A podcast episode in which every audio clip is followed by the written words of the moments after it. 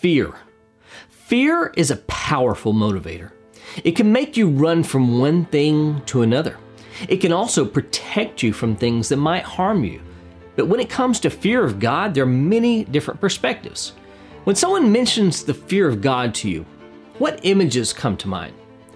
A charismatic, hellfire and brimstone preacher screaming at the top of his lungs, a sermon by Jonathan Edwards about sinners in the hands of an angry God, an abusive father or a controlling relationship. We all have our ideas of what the fear of God is and isn't. But what do the scriptures themselves have to say about it? And is there a fear to conquer fear? Let's take a look at this concept together in this week's 5 Minute Torah.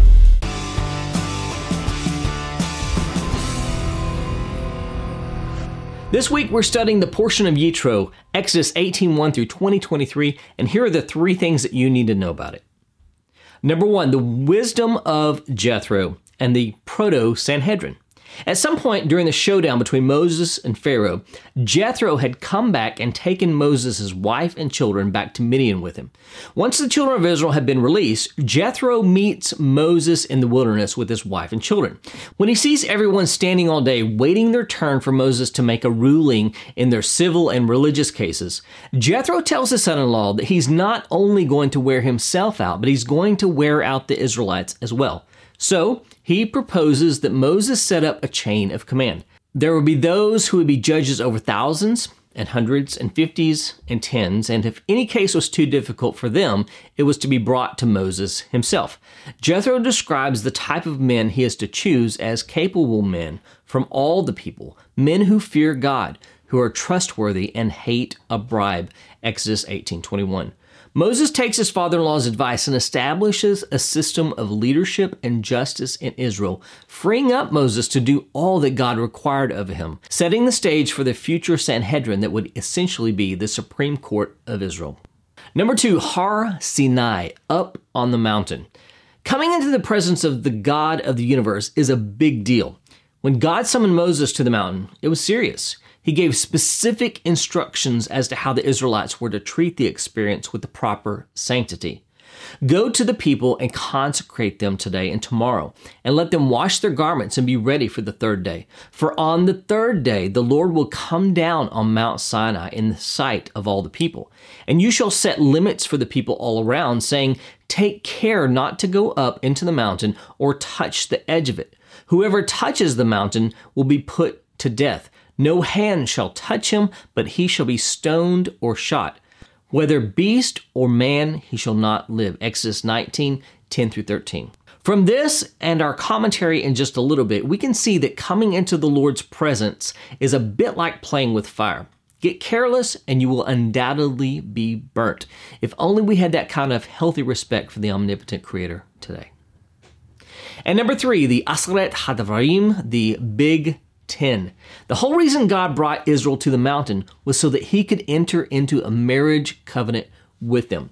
He was the husband and they were his bride, with the Torah being the marriage contract.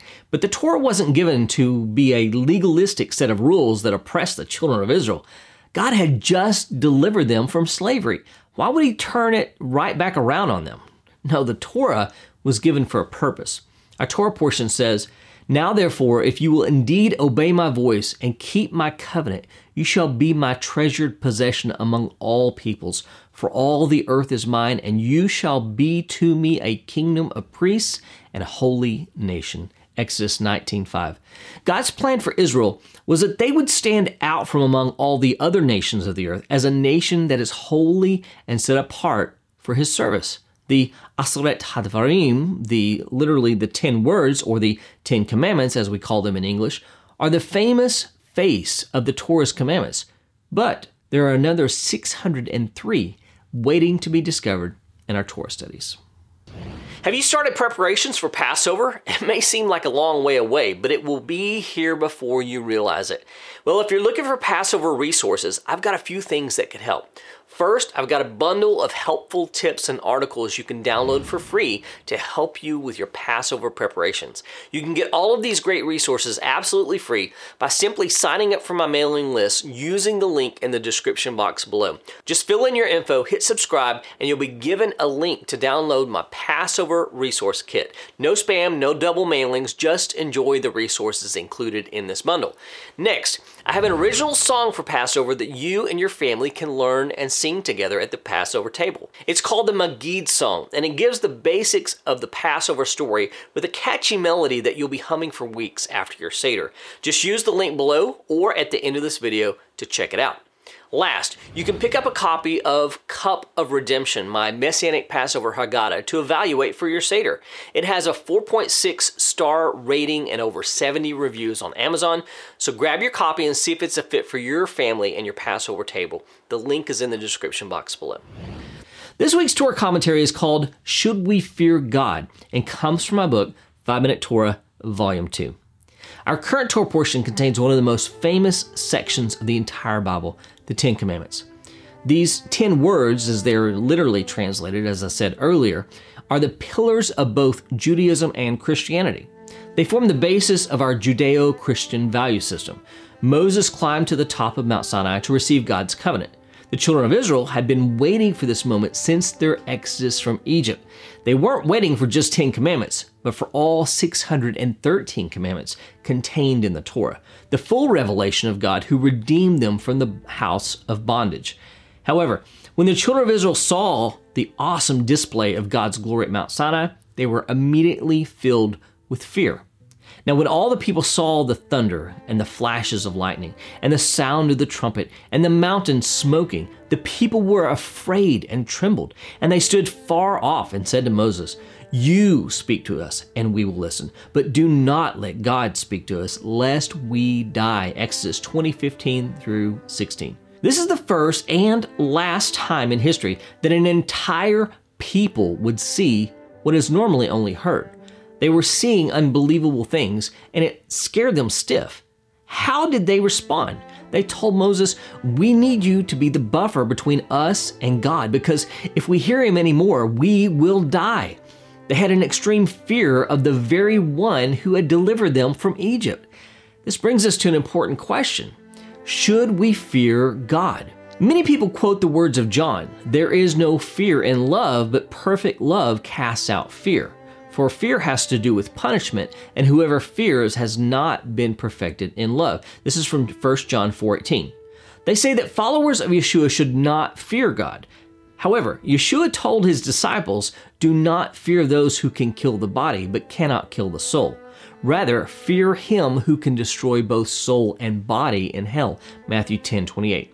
These two scriptures sound like they're at odds with one another. The solution is that the fear of the Lord should be properly placed. Moses knew that the fear the children of Israel had was an unhealthy one.